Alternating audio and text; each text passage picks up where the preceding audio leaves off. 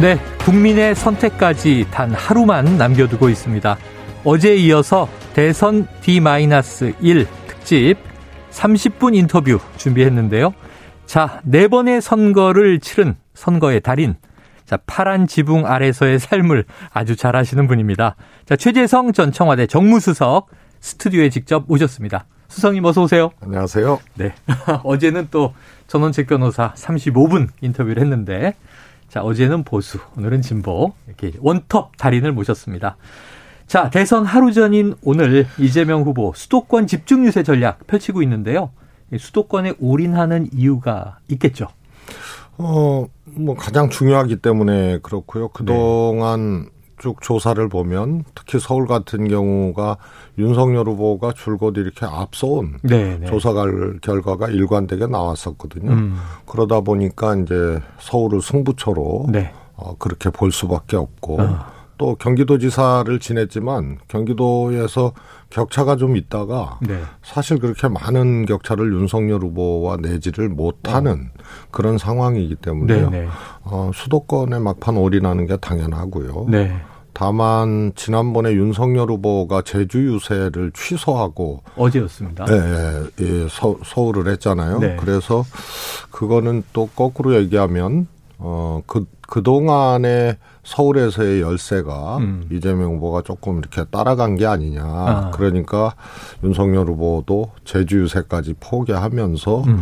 어, 수도권에 그렇게 집중을 했던 거 아닌가 네네. 그렇게 생각이 됩니다. 예. 그만큼 이제 서울과 경기, 네. 인천을 포함해서 네, 수도권의 판세가 팽팽하다. 네, 네. 한쪽이 앞서다가 또 추격하고 또 경기는 반대로 또 추격을 당하고. 그렇습니다. 네. 네. 윤석열 후보는 이제 어제 제주 일정 취소했었고 오늘은 네. 또 아침에 갔더라고요. 네. 그래서 어제 오늘 이재명 후보 윤석열 후보의 동선이 음. 데칼코마니처럼 네. 반대로 돼 있다 이런 얘기를 하는데 네.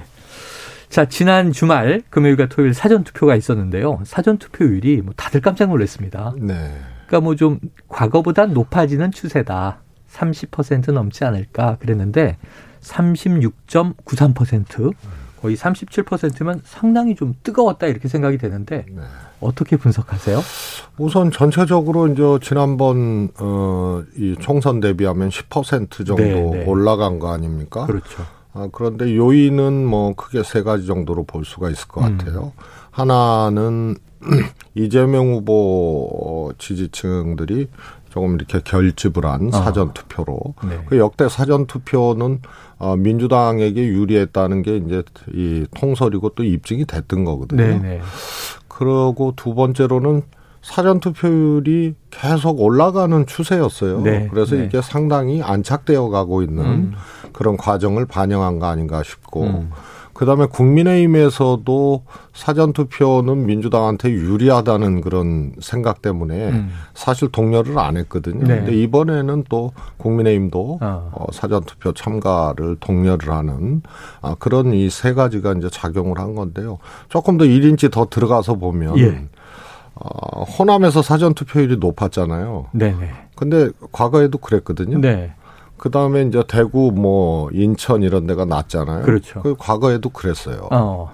그런데 호남이 지난번에 전남이 사전 투표율 삼십사 퍼센트. 음. 근데 이번에 오십일 퍼센트거든요. 음. 그 다음에 전북이 지난번에 삼십이 퍼센트, 광주도 삼십이 퍼센트. 그런데 요번에 사십팔 퍼센트였어요. 네. 그러니까 각각 십육에서 십칠 퍼센트가 오른 거예요. 예. 대구는 지난번에 이십삼 퍼센트인데 이번에 삼십삼 퍼센트. 음. 그러니까 평균치 오른 거고 네네. 호남에서 거의 평균치 십 퍼센트 플러스 한 육, 칠 퍼센트가 더 오른 거기 때문에 예. 이 점은 조금 민주당에서는 좀 좋게 해석을 해도 아. 되는 지점이 아닌가 싶습니다. 네네. 자, 올랐는데 좀 유독 많이 오른 지역들이 예. 있는 겁니다. 그렇습니다. 민주당은 이게 좀 그 이재명 후보에 대한 결집이 나타난 거 아니냐.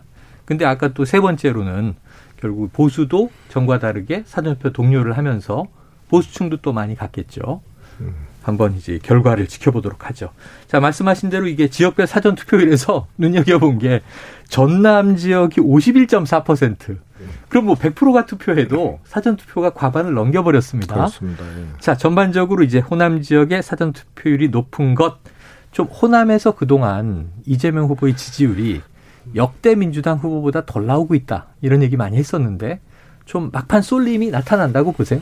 어, 제가 이제 개인적으로 늘 얘기했던 것이 에, 지난번 그러니까 이 여론조사 공표 금지 기간 이전에 아, 한, 한 달 넘게 쭉 윤석열 후보가 앞서고 있는 조사들이 계속 나왔잖아요. 네네. 그러다가 아, 이월 말 삼 초 들어서 박빙으로 딱 붙었거든요. 네. 박빙 열세였죠. 이재명 음. 후보가 조사 결과 오차범위 내에서. 그런데 그때도 호남이나 지지층들이 어, 결집을 안 한 흔적들이 많이 아, 나타나서 네네. 아 이거는 이재명 후보가 추가 상승에 여백이 있는 거다. 어. 이렇게 이제 생각을 네네. 했던 거죠. 네네. 그리고 윤석열 안철수 후보 단일화가 일어났고요. 그러면서 전국 평균보다 육, 칠 퍼센트 더 음. 상승을 한 호남의 투표율들이 나타났거든요. 예. 그래서 어, 뭐 아까 말씀하셨는데 뭐 전체적으로 국민의힘도 투표 독려를 했기 때문에 네. 올라간 측면 다, 당연히 있습니다만 음. 국민의힘의 우세 지역에서 올라간 폭은 전국 평균치 정도에 예. 그치는데 전국 평균치 상승률 십 퍼센트에 육, 칠 퍼센트가 호남이 네, 더 올라간 거는 그거는 조금 민주당 입장에서는 네. 좀 고무적으로 봐야 될 부분이죠. 네. 그러면 이게 같은 얘기에 다른 질문인데 이준석 국민의힘 대표가 호남에서 이번에 삼십 퍼센트 득표하겠다 이런 얘기 했잖아요. 어렵겠습니까? 음, 뭐 이준석 대표가 사람이 이제 그 조금 이렇게 과학적 분석이나 합리적 분석을 해야 되는데 네. 본인이 이제 삼십 대다 보니까 네네. 그렇게 얘기한 거 아닌가 싶습니다. 젊은 청년이니까 호기롭게 좀 너무 과도하게 높은 목표치 아니냐 하는 말씀을 에둘러서 해주셨습니다. 자 그렇다면요. 그 호남에 대한 분석에 지금 이제 수석님의 생각을 다른 지역으로 옮겨보면 경기가 지금 최저치예요. 네. 도지사 지내에서 유리함이 있었는데 윤석열 후보가 많이 추격을 해서 격차가 좁혀졌다 이런 말씀하셨는데 경기는 어떻게 분석하세요? 그거는 지금까지 사전투표가 이렇게 시작된 이후로 그냥 움직일 수 없는 몇 가, 사실 중에 하나가 네. 경기가 최하위권이에요. 항상. 네. 그리고 네. 서울은 평균치보다 조금 더 나오고. 어, 네. 그리고 대구가 최하위권이고 인천이 최하위권이고 네, 사전투표율이. 음. 경북은 조금 이제 중위권 정도가 네, 네, 되고. 호남이 항상 일, 이, 삼 등. 음. 이거는 줄곧 그랬습니다. 어, 패턴이 그래, 그랬다. 예, 예. 그래서. 특이한 현상은 아니다. 특이한 현상은 아니죠. 네. 그러니까 경기는 뭐 이게 유불리를 예단하긴 어렵고. 네. 조금 열어봐야 알겠네요. 알겠습니다. 야, 지금 뭐 사전투표만 가지고도 분석할 게 참 많습니다. 자, 전국 최종 투표율은 한 얼마로 예상하세요? 뭐 다들 뭐 팔십 퍼센트대 막 이렇게 얘기를 네네네. 하시는데 저는 지난번이 칠십칠 퍼센트를 좀 넘겼죠. 그거보다는 조금 덜 나오지 않겠나 덜 나온다. 싶습니다. 칠십오는 넘기고. 그거는 잘 모르겠습니다. 제가 원래 네. 어, 이 학력고사 볼 때요. 네네네. 수학을 못해가지고 숫자에 약합니다 제가. 근데 아, 어, 그냥 제 이, 촉으로 이 감, 감으로는 어, 지난번 대선보다는 아무튼 조금이라도 밑돌 것이다라고 네네. 생각이 드는 것이 음, 그 우선은 뭐 이번에 정말 유례 없는 네거티브 전이었잖아요. 네. 그러다 그러고 또. 어, 제삼 지대. 네네. 제삼 지대가 사실은 거의 없어져 버린 거거든요. 음. 그러다 보면은 이제 조금 기권자들이 좀 더 나오고. 네네. 예를 들어서 안철수 윤석열 후보 단일화 되면서 네. 이게 딱 이재명 윤, 윤석열 후보로 쫙 갈라져서 네네. 가지는 않거든요. 네. 기권하는 사람도 있고. 그렇겠죠, 그렇겠죠. 그 다음에 이제 진보 후보도 사실은 지난번에 비해서 심상정 후보의 경우에는 네. 역대 진보정당 최고의 득표를 대통령 후보로서 했었는데 음. 지금은 절반에도 조사상으로는 못 미치거든요. 네. 이런 것들이 조금 어, 투표율을 더 높이기는 어려운 요, 요인이 아닌가 싶고 어, 물론 이제 제 바람, 바램도 이제 작동한 것이기도 네네네. 하겠지만 그런데 투표율은 팔십 퍼센트를 못 넘고 지난번보다 조금 낮아진다면 네. 그러면 사전 투표율이 높은 것 예. 이것에 대해서는 민주당에서는 조금 어, 좋게 해석을 할 수밖에 없는 아. 부분 아닌가 싶습니다. 어, 최승님 좀 지금 분석 총투표율과 사전 투표율의 이제 이 대비 들어보니까 사실 이 많은 전문가들이 칠십오 퍼센트를 기점으로 높게 나오면 이재명 후보가 유리하다는 분석을 또 내는 분들이 계신데 네. 좀 다른 입장이시네요. 그렇습니다. 몇 가지죠. 그러니까 호남이 이상적으로 이상 굉장히 예. 이 폭등을 했거든요. 아. 사전 투표율이 네. 상대적인 거죠. 음. 어? 저기 국민의힘 유리한 지역보다 훨씬 네. 더 폭등을 했다는 사실 하나하고, 그러면 말씀하셨지만 예를 들어 사전 투표 전체 투표율이 음. 팔십 퍼센트다 그러면은 호남만 보면은 네. 여기가 사전 투표가 육십 퍼센트 비중이란 말이에요. 예, 예, 예. 그러면은 아무래도 이재명 후보가 우세한 지역에서 음. 어, 그 비중이 더 높아진 거기 때문에 네, 네. 전체 투표율이 어, 높아진다고 이재명 후보가 음. 꼭 유리할 것이냐의 문제는 그건 사전 투표하고 그렇죠. 비교해서 보면 꼭 그렇지는 네. 않다. 자, 그래서 이제 칠십 퍼센트 한 중반대 정도 총투표율을 네. 이제 예상을 해주셨고, 그게 이재명 후보에게 결코 불리하지 않다, 네. 유리할 수 있다, 이렇게 사전 투표율을 대비해서 말씀해 주셨습니다. 자, 아유, 그 오늘 단독 특정은 저건데요. 이 저희 최재성 수석 수포자였다. 얼결에 고백해 버리시는 바람에 그때 스물다섯 문제 나왔는데. 몇 기억하, 문제 맞췄는지는 말씀 분. 안 드리겠습니다. 그리고 그 덕에 여론조사 분석가가 안 되시고 정치인이 되신 거잖아요. 공익에 기여하시는 거죠. 자, 앞서 지역별 투표율을 알아봤습니다. 이 캐스팅보트라 불리는 이공삼공 청년, 이번에 상당히 좀 중요하게 주목을 받고 있는데 이 청년 민심도 봐야겠습니다. 자, 어제 오늘 우상호, 강훈식 두 본부장이요. 최근 이공삼공 여성 유권자 표심이 이재명 후보 쪽으로 옮겨오고 있다. 주장하고 있는데 실제로 좀 그렇게 느끼고 계세요? 음, 그런 것 같습니다. 네. 어, 우선은 항상 동이 있으면 반동이 있는 거 아닙니까? 그렇죠. 그래서 윤석열 후보의 이십 대 전략 캠페인이 굉장히 그렇게 갈라치기 비슷한 음. 그러니까 이게 아우르는 캠페인 전략이 아니고 확실히 남성을 잡고 가겠다는 음. 전략이에요. 그러니까 여가부 역할 조정에서 여가부 폐지로 네네, 가버리고 맞습니다. 무고죄 같은 경우가 강화하겠다. 이제 다른 나라보다 우리가 형량이 높은데 네. 이걸 강화하겠다고 어, 얘기해보는 강화하겠다. 게 결국은 이제 소, 속칭 이대남 타켓으로 음. 한 거거든요. 네. 그러면 당연히 이제 에, 바, 반대급부가 오게 돼 있거든요. 예. 그런 점이 하나 있고요. 실제로 여초 커뮤니티나 이런 데 보면은 상당 정도 그런 변화의 움직임들이 음. 어, 증거가 되고 있습니다. 아. 예, 확인할 수 있고요. 그래서 어, 이십 대 남성에서의 격차가 이십 대 여성으로 상대적으로 조금 보완되는 음. 이런 점도 있고요. 이십 대 남성들의 격차도 사실 조사상 그동안 추이, 추이로는 어, 상당히 이렇게 근접한 거예요. 네. 그런데 여기서 포인트가 네. 어, 제가 그냥 수학엔 약한데 정치적 통계나 숫자에는 또 괜찮습니다. 네네네. 근데 역대 이십 대 투표율을 보면은요. 음. 어, 지난번 문재인 대통령 당선됐던 십칠 년 총선이 이상적으로 높았습니다. 음. 폭등했거든요. 네. 그리고 평균 투표율에 항상 못 미쳤어요. 예. 그러니까 이번에 이십 대 투표율이 평균 투표율에 어, 못 미치게 되는 음. 과거로 환원하게 되면 네. 이거는 윤석열 후보한테는 좋은 징조는 아니다. 네. 그래서 네. 이십 대 투표율을 어, 또 볼 필요가 있겠습니다. 네. 삼십 대 뭐 초유의 당대표를 이제 뽑 선출한 보수 정당, 또 윤석열 후보의 이제 이대남 공략, 여성가족부 폐지, 이게 마지막엔 반대급부를 또 맞을 수 있다. 또 이제 투표율, 청년 투표율이 어느 정도 되느냐까지 바라봐 주셨습니다. 자, 이제 다음 이슈로 한번 넘어가 볼게요. 대선의 향방을 가를 중요 포인트로 야권 단일화 이렇게 꼽으셨는데 이게 그동안 결렬 결렬 결렬하다가 마지막 티비 토론이 끝나고 난 그 밤 사이에 깜짝 놀랐습니다. 저도 평론가도 예측을 다 못했거든요. 그 야권 단일화 중요 포인트로 뽑으신 이유가 있으시죠? 예, 저도 예상을 못했고요. 네. 그때 어디 방송에 나가서 이제 야권 단일화는 없다라고 단정적으로 얘기를 했는데요.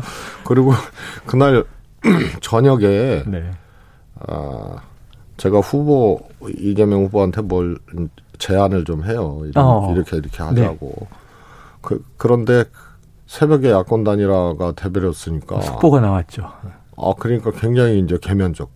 네네네. 그러니까 저같이 이제 정치를 하는 사람도 아 그거 없다라고 단정적으로 예. 생각했는데 아, 유권자들은 저, 네. 더, 더 놀랐겠죠. 그랬겠죠. 네. 그러면 이것이 놀랍다 그러면은 이게 센세이셔널하거나 네네. 감동으로 와야 되는데 음. 과정은 사실 어, 뭐 하여튼 국민들을 어떻게 보면 트릭을 한 거거든요. 네네. 그래서 말할 수 없는 이제 공방들을 하고 공격들을 음. 해오다가 이제 그렇게 돼버리니까 네. 이거는 좀 최소한 감동은 없는 어. 단일화다. 예. 그래서 뭐 역풍까지는 모르겠습니다만 네. 역효과의 조짐들은 조금씩 보이고 네, 있는 네. 그런 거라고 생각을 하고요. 어, 그래서 단일화가 저는 줄곧 계륵 단일화라고 얘기를 했었어요. 아, 계륵 단일화다. 네, 하면 기분 좋고 안 하면 찜찜한데. 네네. 그래도 산술적으로는 이게 아, 먹을 건 없는. 조사상으로도 육 대 사 정도로 네. 그렇게 가다가 어, 이게 단일화가 감동 단일화가 아니고 음. 플러스 단일화가 아니고 국민을 어떻게 보면 속이는 과정이었기 어. 때문에 어, 단일화 효과가 없거든요. 그럼 네. 거의 뭐 기권하는 사람도 있고 네, 네. 비슷하게 빠져나가는 데다가 안철수 후보 지지자들의 집단적 반발 이런 것들이 예, 예. 지금도 이어지고 있잖아요. 그래서 음. 계륵 단일화이기 때문에 특별히 단일화한 쪽에서의 효과는 크게 없을 것이다. 네. 그런데 말씀드렸다시피 이재명 후보는 지지층을 어, 광범위하게 결집시키지 음. 못했던 여백이 있었거든요. 네네. 이게 이제 단일화의 역효과로 이재명 후보 지지층, 결집이. 소극적 지지층, 네. 뭐, 아니면 판단 못하고 있는 음. 민주당 성향에 네네. 또 문재인 대통령 지지자들의 아, 이제 선택을 어, 촉발시킨 좀 계기가 아. 됐고 그게 사전투표에 일정 정도 어, 읽을 네. 수 있는 거 아니냐 이렇게 아. 보고 있습니다. 이재명 후보에겐 결과적으로는 이제 득이 됐다고 해석을 하신 건데 이게 단일화된 아침에 우상호 총괄본부장은 이거 역풍을 맞을 것이다 이렇게 얘기했잖아요. 근데 역풍은 아니고 효과는 역효과는 있었지만 그렇죠. 결과적으로는 이재명 후보에게 결집이 촉발됐다. 그렇습니다. 그러니까 역풍이라면은 이거 자체로 네. 판을 엎을 정도가 돼야 되거든요. 아, 엄청나게. 아. 근데 어, 우선은 계륵 단일화였기 때문에 네, 네. 어, 플러스가 윤석열 후보 쪽에서는 네. 별로 없어요. 기분은 네. 좋은데. 기분은 좋은데. 네, 네. 마지막 퍼즐을 맞췄다. 이렇게 그, 그래서 저는 역효과 정도로 음. 어, 조금 생각을 하고 네, 있습니다. 네. 아 그래요. 자 윤, 윤석열 안철수 후보 단일화. 이게 이런 글을 남기셨어요. 너무나 싫은 사람이지만 돈 보고 결혼한 것이다. 자 이거 좀 이 의미를 해석해 주신다면요. 돈 보고 결혼한 격이죠. 음, 정확히 얘기하면. 격이다. 예. 그리고 어, 실제로 뭐 그런 저 이 비용 문제도 조금 있을 수 있겠죠. 선거 비용. 예, 음. 완주를 하게 되는데 가능성은 없고. 네. 그러, 그러다 보니까 이제 뭐 그런 것도 있고요. 또 합당을 하게 되면 또 부채를 인수를 해야 되거든요. 어. 어. 그러니까 이제 그런 문제가 있는데 이제 더 큰 거는. 음. 소위 말해서 이제 권력을 보고 했든 그 다음에 자기 정치를 하기 위해서 했든 음. 그런 것을 이제 돈으로 통칭을 한 거죠. 돈 그러니까 보고 결혼한 격 이게 예, 예. 정확한 말씀입니다. 선거 비용도 있지만 여기서 이제 표현하신 돈의 비유는 자리 혹은 뭐 지분 이런 네, 것도 포함한 자기 정치, 뭐 자기 거죠. 정치. 그런데요, 네. 실제로 윤석 아, 저 안철수 후보가 음. 완주지를 밝히면서 네. 특별당비를 뭐 팔십억인가 냈다는 그런 말이 있었거든요. 네네. 그런데 그 확인이 안 돼요. 어, 확인이 안 된다. 어, 예, 그래서 실제로 냈으면은 어, 단일화를 굳이 할 필요가 있었을까라는 네. 생각이 들고요. 음. 그게 약정만 하고 안 냈으면 어. 뭐 단일화에 또 일정 정도 작용 그 판단에 작용했을 네네. 수 있죠. 아니 그래서 정말 완주 의지가 있는지 없는지를 이 자리에서 지난해에 많은 기자와 평론가들이 분석할 때 안철수 후보가 자기 돈을 투자하느냐 이게 중요한 건이라는 얘기를 많이 지적하기도 했었습니다. 아, 수성님 굉장히 오늘 차분하고 조곤조곤 말씀 주시는데 시간은 너무 잘 갑니다. 다음 이슈로 넘어가 보죠. 자, 이 대법원 로비 정황이 담긴 이재명 후보의 전 수행비서 녹취 음성이 공개됐습니다. 그 전에 뉴스타파의 또 김만배 씨 녹취도 녹음 파일도 공개가 됐고요. 그런데 요건은 이천십구년 팔월 선거법 위반 재판 이심 이후 대법원 판결을 기다릴 때 상황입니다. 자, 대법원 라인 우리한테 다 있다. 그동안 작업해놓은 게 많다. 자, 이 해당 의혹 제기에 대해서 민주당은 고발을 예고했습니다. 어떤 입장이십니까? 우선 무슨 말이든지 네. 우선 그 대화의 주체들의 환경, 음. 음. 어, 이 조건들이 뭐냐. 네네. 이거하고 어, 그 당시 이제 상황하고 이런 것을 잘 맞춰봐야죠. 네. 우리가 뭐 일반적으로 그냥 살면서도 음. 그런 말들 많이 하잖아요. 누가 이제 구속이 되거나 예. 뭐 재판을 받거나 그러면 아 누구누구 통해서 뭐 한다. 음. 또 잘 아는 어? 변호사 혹은 있다. 전관 변호사 뭐 막 하잖아요. 근데 이 당시에 이 두 사람들의 정치적 역할이 음. 이것을 거론할 정도의 실제적으로 이런 일에 어. 접근할 정도의 위치들이 아니었잖아요. 아. 그래서 백모 이재명 후보의 네. 전 백모 비서관 같은 경우는 이천십삼 년도에 사임을 했거든요. 초선 때. 예예. 예. 네. 그리고 이 정도 사안에 이렇게 확실하게 아, 자기가 확신을 갖고 얘기할 음. 정도면은 그거는 어 이재명 후보 당시 재판을 대법 재판을 앞두고 있던 이재명 후보나 네. 부인이나 가사 이게 사실이라 하더라도 어. 혹은 완전히 핵심 중에 핵심 아니면은 네네. 이거 알 수가 없잖아요. 음. 그 점이 하나 있고요. 상대방인 임모 정무비서관도 이 정도를 네. 핸들링하거나 이 정도에 접근할 수 있는 사람이 음. 아니기 때문에 흔하게 아무런 네. 권한도 접근할 수 있는 위치도 안 네. 되는 사람들이 네. 대화하면서 조금 어, 어 이렇게 시, 시쳇말로 조금 허풍 떨고 어, 부풀렸다. 어, 이, 이런 네. 거라고 보고요. 네네. 그다음에 이제 두 번째로 그 백모 비서관이 한 얘기는 신문에 나온 얘기예요. 음. 그때 대법원 이 대법관들 성향 분석하면서 네네네. 뭐 진보가 일곱이고 일곱 음. 명이고 뭐 이런 판결이 어떨 것 같다 했고요. 그런데 사실 김선수 당시 대법관은 과거에 이재명 당시 도지사의 사건을 맡았다고 그 판결에서 배제됐거든요. 네네.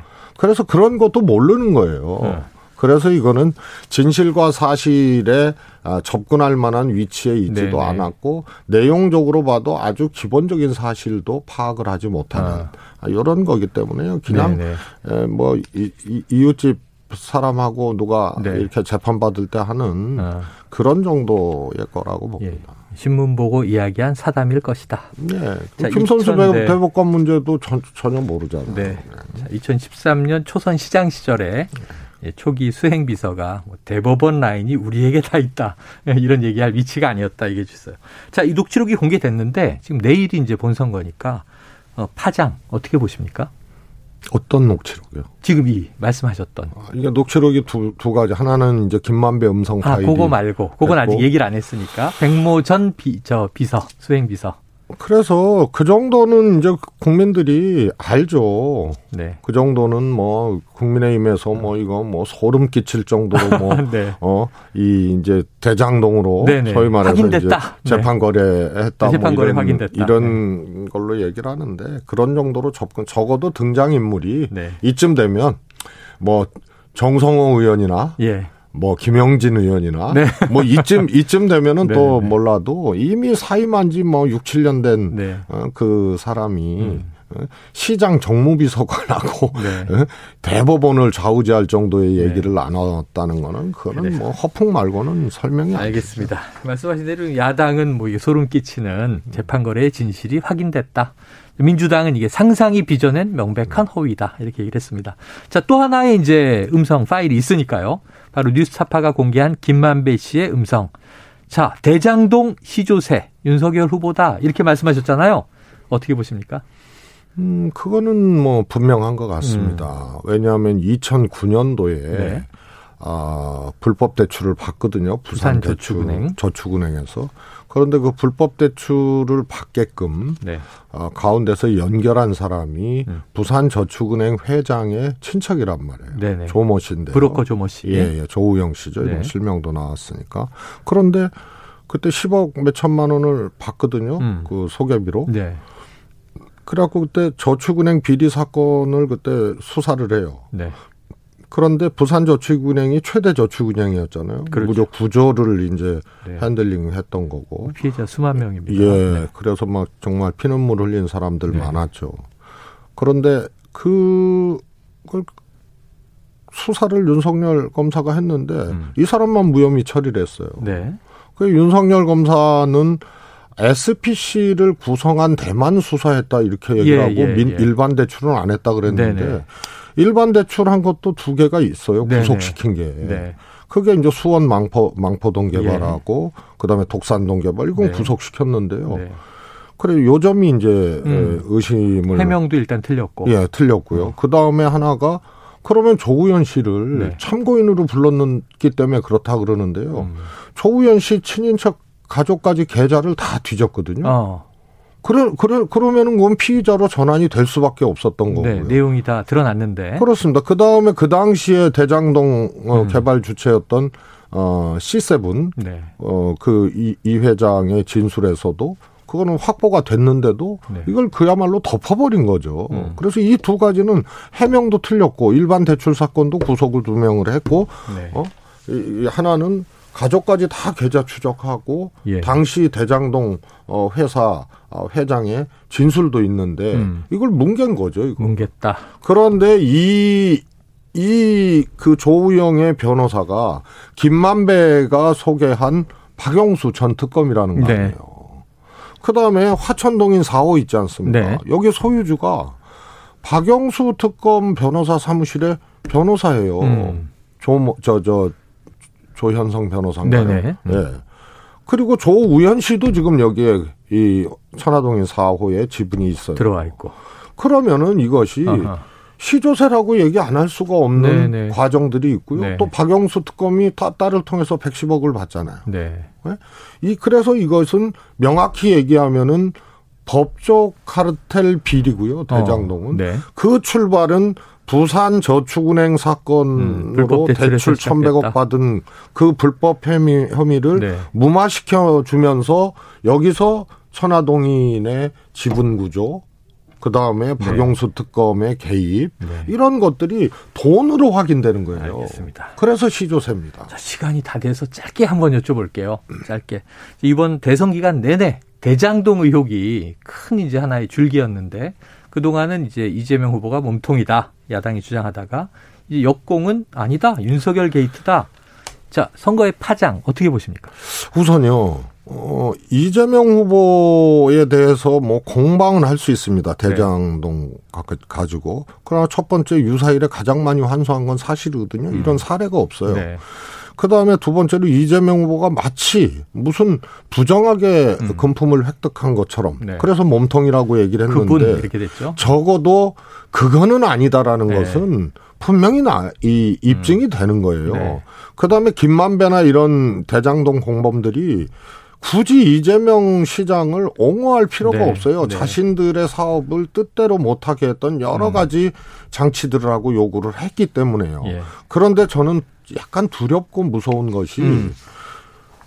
윤석열 후보가 이 대장동 시초 단계에서 이렇게 봐주기 수사를 해서 아. 여기까지 박영수 등등과 돈으로 네. 이제 네. 이 카르텔이 음. 돈으로 입증이 됐는데요. 그런데 대장동 몸통이 이재명이라고 네. 덮어씌우기를 한 거거든요. 아. 그런데 이제 제 생각이 네. 이제 과한지 몰라도 하나를 보면 열을 알잖아요. 아. 군사독재 시절에도 안 했던 네. 검찰 법무부 수사지휘권 뺐고 네. 음. 예산도 독립시키겠다고 공약입니다. 네. 일종의 과거 퇴행이 아니고 플러스 알파에서 검찰 완공 만들겠다는 거고 네. 적폐 수사를 빌미로 정치보복을 예고한 거 아니에요? 네. 그러니까 이렇게 덮어씌우기 네. 하는 예. 또 과거의 칼잡이 수사, 수사 음. 어? 기법 알겠습니다. 이런 거 가지고 대장동 문제를 읽어보면 네. 어, 덮어씌우기가 너무나 자, 두려운 미래 예? 이런 것이 두려운 미래 예, 결과를 보도록 하죠. 오는 자, 거죠. 내일 대선 결과 지켜보고 예 아니오만 답변해 주시면 네. 대선 끝나도 이게 특검해야 된다고 보시는 거죠? 그렇습니다. 네, 예. 알겠습니다. 아, 오늘 스케줄 바쁘신데 좋은 말씀 감사드리고요. 지금까지 최재성 전 청와대 정무수석과 함께했습니다. 고맙습니다. 감사합니다.